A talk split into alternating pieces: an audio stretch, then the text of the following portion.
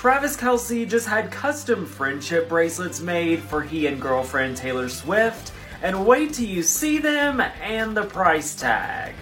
Taylor was first spotted wearing hers back in January. It's a diamond bracelet with the letters TNT in diamonds.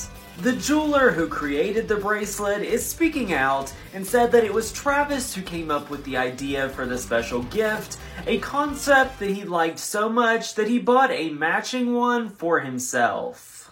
Here's a picture of both of the bracelets together. The TNT obviously stand for Taylor and Travis. The team that created the bracelets were absolutely ecstatic to be making something for Taylor. They said the idea of having Taylor wearing one of our pieces was really exciting since we knew it would bring major exposure to our brand.